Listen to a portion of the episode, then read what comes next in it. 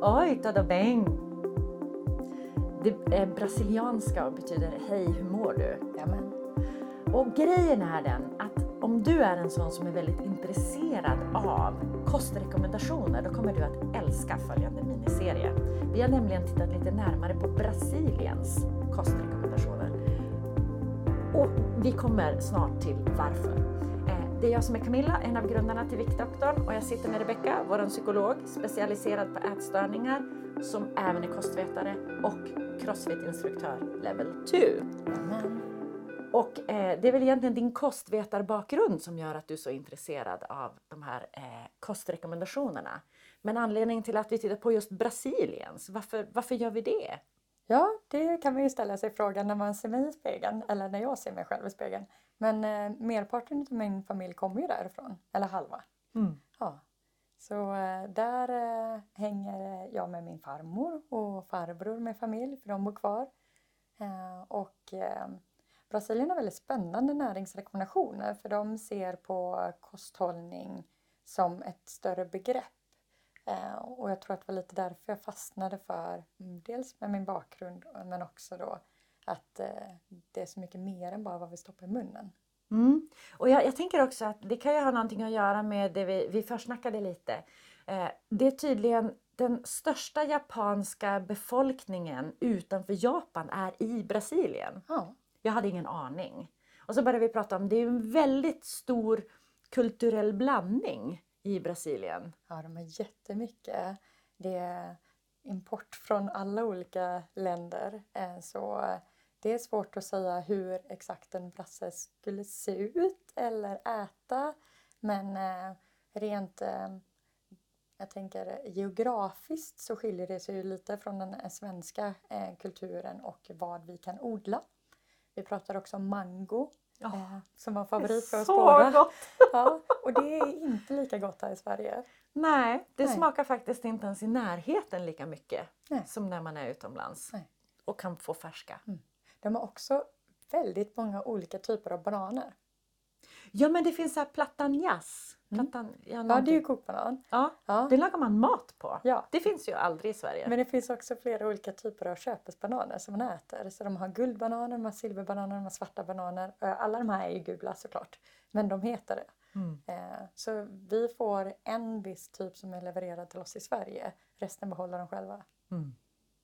Och då eh, blir det så spännande när man börjar titta på, okej, men eh, vi har våra rekommendationer från Livsmedelsverket hos oss. Eh, mycket tallriksmodell, husmanskost och så vidare. Men om man tycker att det är sjukt trist så kan man faktiskt ta en, en liten djupdykning i brasiliansk, eh, brasilianska rekommendationer. Ja. Så det tänker vi göra i en liten miniserie här. Som vi eh, publicerar då och då, inte varje vecka utan lite då och då. Idag så ehm, kan du börja med att ge lite så här kontext, för du, börjar, du sa lite grann om det här med att de tar mer en, ett helhetsperspektiv jämfört med det svenska eller mer nordiska där man tittar på exakt vad man ska äta och varför. Precis. De nordiska näringsrekommendationerna är ju just det, näringsrekommendationer. Så de har kollat på olika eh, vitaminer, mineraler, makronutrienter. Så eh, protein, eh, kolhydrater och fett. Och bryter ner allt det. I Brasilien, de här eh, kosthållningsrekommendationerna. Eh, Brasilien har väldigt stor eh, variation på befolkningen. Det är ett väldigt stort land och de har väldigt variation eller klyftor mellan sina socioekonomiska status. Så en stor fattig befolkning och sen finns det många som har pengar. Och så folk då mittemellan. Eh, de har också urbefolkning och de har eh, men, jätte, jättemycket människor i städer. Eh, medan Sao Paulo har 23 miljoner invånare. Det är mer än vad vi har i hela Sverige. Det är Gånger deras två. Ja. Eh, så det är mycket människor, mycket variation. Eh, och eh, de vill ju då kunna ge rekommendationer som passar alla och ha alla i åtanke. Även familjen ute i Amazonas och den här eh, familjen som bor i lägenhet i eh, en stor stad. Så väldigt utmanande eh, målgrupp för den Mm. här eh, ja, dokumentet som det faktiskt är. Det går att ladda ner. Det är väldigt vackert att Ja. läsa också. Eh, särskilt bilderna på maten, man blir så här mango, papaya. Ja. Anyways, jag ska inte gå händelserna i förväg. Eh, någonting mer om kontexten? Ja, eftersom de har så här olika stora klyftor eh, och så tycker de också att det är viktigt då att kika på olika aspekter av kost, inte bara näring utan hur äter vi? Hur ser miljön ut? Hur förbereder du din mat? Har du några matlagningskunskaper? Har du tillgång till en eh, ren miljö så att du inte blandar eh, rå kyckling med eh, din sallad och så vidare. De kollar också på, har du inte råd att äta? Har du inte råd till färska livsmedel eller varor? Hur kan du tänka då? Eh, kan du ligga på politikerna? Då är det så här helhetssamhällsperspektiv här. Verkligen! Mm. Ja, men jättespännande. Okej, okay, så att, eh, vi har valt att fokusera på en av delarna idag. Ja. Och det är hur man äter. Hur man äter, ja. Mm. Och det är så spännande. Det kommer alltså rekommendationer från staten hur man ska äta. Så att om, om, vi börjar bena ut dem, det är några olika delar. Vi, vi på Viktdoktorn har ju pratat länge om, och det är du som har infört det också, det här med att äta regelbundet. Mm. Varför är det så viktigt att äta regelbundet? Ja, jag kan säga att det var ju en del av de eh, svenska näringsrekommendationerna också från början att äta eh, regelbundet med huvudmål och mellanmål. Där man till och med hade en rekommendation om procentuellt hur mycket ens eh, intag bör vara vid varje måltid. Men det tog de bort för att de såg på en befolkningsnivå. Så eh, folk äter lite som det passar dem. Och det, eh, är väldigt mycket för individens egna val i, i Sverige. Och, och då fanns det inte riktigt, riktigt belägg för att ha det. Men om man kommer från en bakgrund av att jobba med människor som har ett problematiskt förhållande till mat, som eh, med ätstörningsproblematik eh, eller överviktsproblematik, då eh, ser man ofta att folk har väldigt eh, oregelbundna matvanor.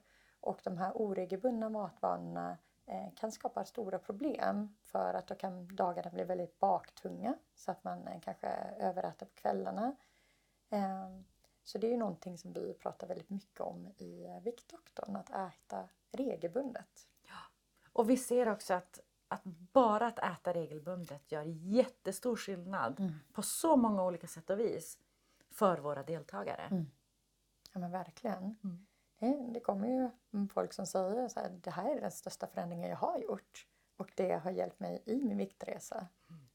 Så att eh, om du inte idag äter regelbundet och vill ja, egentligen kickstarta din sista viktresa, börja äta regelbundet.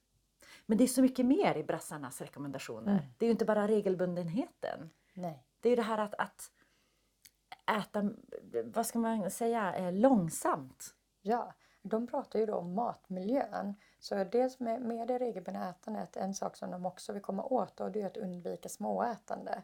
För att ha utsatta tider för sina måltider, då minskar man också risken att eh, man hamnar i att småäta mellan sina mål. Men att äta i en matmiljö som är eh, eh trevlig eh, är också väldigt viktig för dem. Och en av aspekterna då är ju att äta långsamt och mindful. Och det är ett begrepp som har fått väldigt många olika så här innebörd. Negativa vibbar ja, känner jag direkt. Ja. Åh, låt maten, alltså nu, nu gör jag mig lite lustig över det här, men det här är min uppfattning. Mm. Låt maten i munnen eh, ta över dina sinnen och Känn doften på maten, titta på maten, smaka på maten och jag känner bara äh, nej. jag vet inte riktigt hur du som tittar eller lyssnar känner inför det där men just äta mindfullt, det är mm. inte min grej. Mm. Så det de menar med det, precis, det de menar med det är att vara närvarande i sina måltider.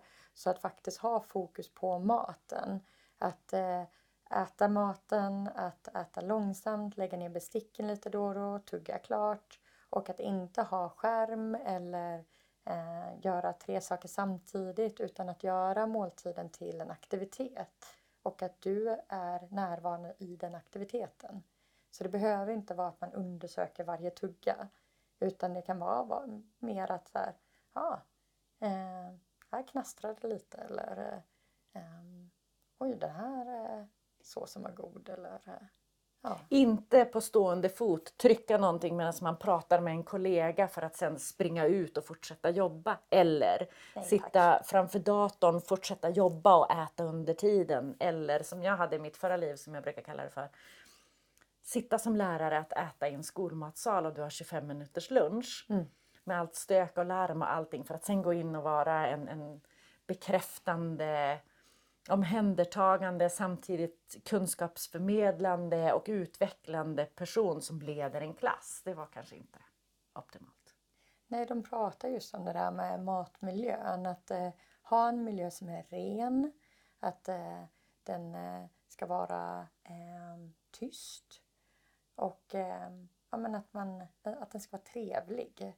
Så att eh, det är en, en plats där man samlas och där man eh, eh, prioriterar då den stunden. Eh, och att det, det är en mysig miljö så att eh, man vill äta där. I början var det ju så att McDonalds var eh, uppgjort eller eh, designat för att kunder inte skulle vilja vara där så länge. Det är därför det tjuter i köket och så vidare. Eller det finns säkert flera anledningar varför det tjuter i köket. Men i början var ju det designat för att folk skulle in och ut snabbt. För då kunde de ha flera kunder. Här tänker ju Brasilien så här tvärtom. Mat ska vara eh, någonting som vi samlas kring. Där du eh, får en, en, en stund eh, lite skärma av från världen och ja, fokusera på, på det du gör. Det där är så spännande för att jag vet många familjer, de äter inte frukost till exempel tillsammans. Utan de vill vakna på morgonen. Jag är sån, eh, en av mina döttrar är såna att de, nej men vi vill inte prata med någon. Vi vill bara äta våran frukost. Jag läser morgontidning för jag tycker om att ta in mina nyheter läsandes. Och sen när jag äter min frukost och gjort allting, eh, då är jag liksom redo att egentligen interagera med andra. Mm. Men däremot är det inte så där jättekul att sitta och käka middag själv. Nej. Eller lunch. Nej. Nej, middag är också någonting som man har sett, eh, inte just i den här forskningen, men eh, så generellt att det är eh, familjer som äter tillsammans har en lägre prevalens av psykisk ohälsa. Mm. Ja, så det, det är bra att äta tillsammans. Och det är ju Brasiliens sista punkt där. Mm. Äta socialt. Så även om man har sett i vissa studier att vi äter mer när vi är med fler människor så tycker de ändå att det är extremt viktigt att prioritera att äta med människor. Eh, Och då kan man istället skapa en miljö där ja, när maten tar slut så tar den slut. Då går man inte att ta mer utan då sitter man och interagerar med människorna. Nej, men alltså, jag känner så igen det där. Jag älskar våra middagar med våra tonåringar. Mm. Det är typ den tid man får med sina tonåringar. Eh, åtminstone hos oss. Mm. Men då kan vi sitta och prata om allt möjligt. Eh, och vi kan sitta i flera timmar. Ja. Men vi äter ju inte hela tiden. Nej. Utan vi bara umgås. Ja. Det, ja, nej, jag, förstår, jag håller med brassarna där. Ja, Väldigt trevligt att äta väldigt tillsammans. trevligt. Ja. Inte frukost, men i övrigt. Ja, frukost äter många tillsammans också. När vi är där så brukar vi eh, gå till en padaria, så eh, bageri, eh, köpa hem lite, mm, det blir som mini-franska baguetter eh, med lite ost. Det finns någonting som heter, eh, nu får, eh, don't come for me, men det heter häckejon. Eh, och det är eh, ja, men typ som mjukost. Eh, men den finns bara där, tror jag. Eh, och eh, lite eh, ja, men färsk frukt till. Så eh, de här eh, bananerna, de var perfekta för min systerson som eh, var två år när vi var där. För de är eh, inte mycket större än ens eh, finger. Eh, och eh, söta i smaken. Så man behöver inga tillsatta saker som eh, sockersötade flingor eller någonting annat. Utan frukten är ju så söt och, och god. Så det räcker i sig. Så eh, det kan ju vara en, en frukost som, som vi då satt åt tillsammans. Mm. Ja, men det är ju mysigt. Det är det ju faktiskt. Mysigt. Jag vill bara inte prata med någon innan jag har vaknat ordentligt. eh, så. Eh, all right. eh, har vi tagit alla bitarna kring ätandet då? Ja, det har vi tagit dem. Så att eh, äta regelbundet, att eh, skapa en miljö där du äter eh, långsamt, du är närvarande i aktiviteten. Det ska vara en trevlig miljö när det är lite tyst och jättegärna tillsammans med andra. Mm. All right.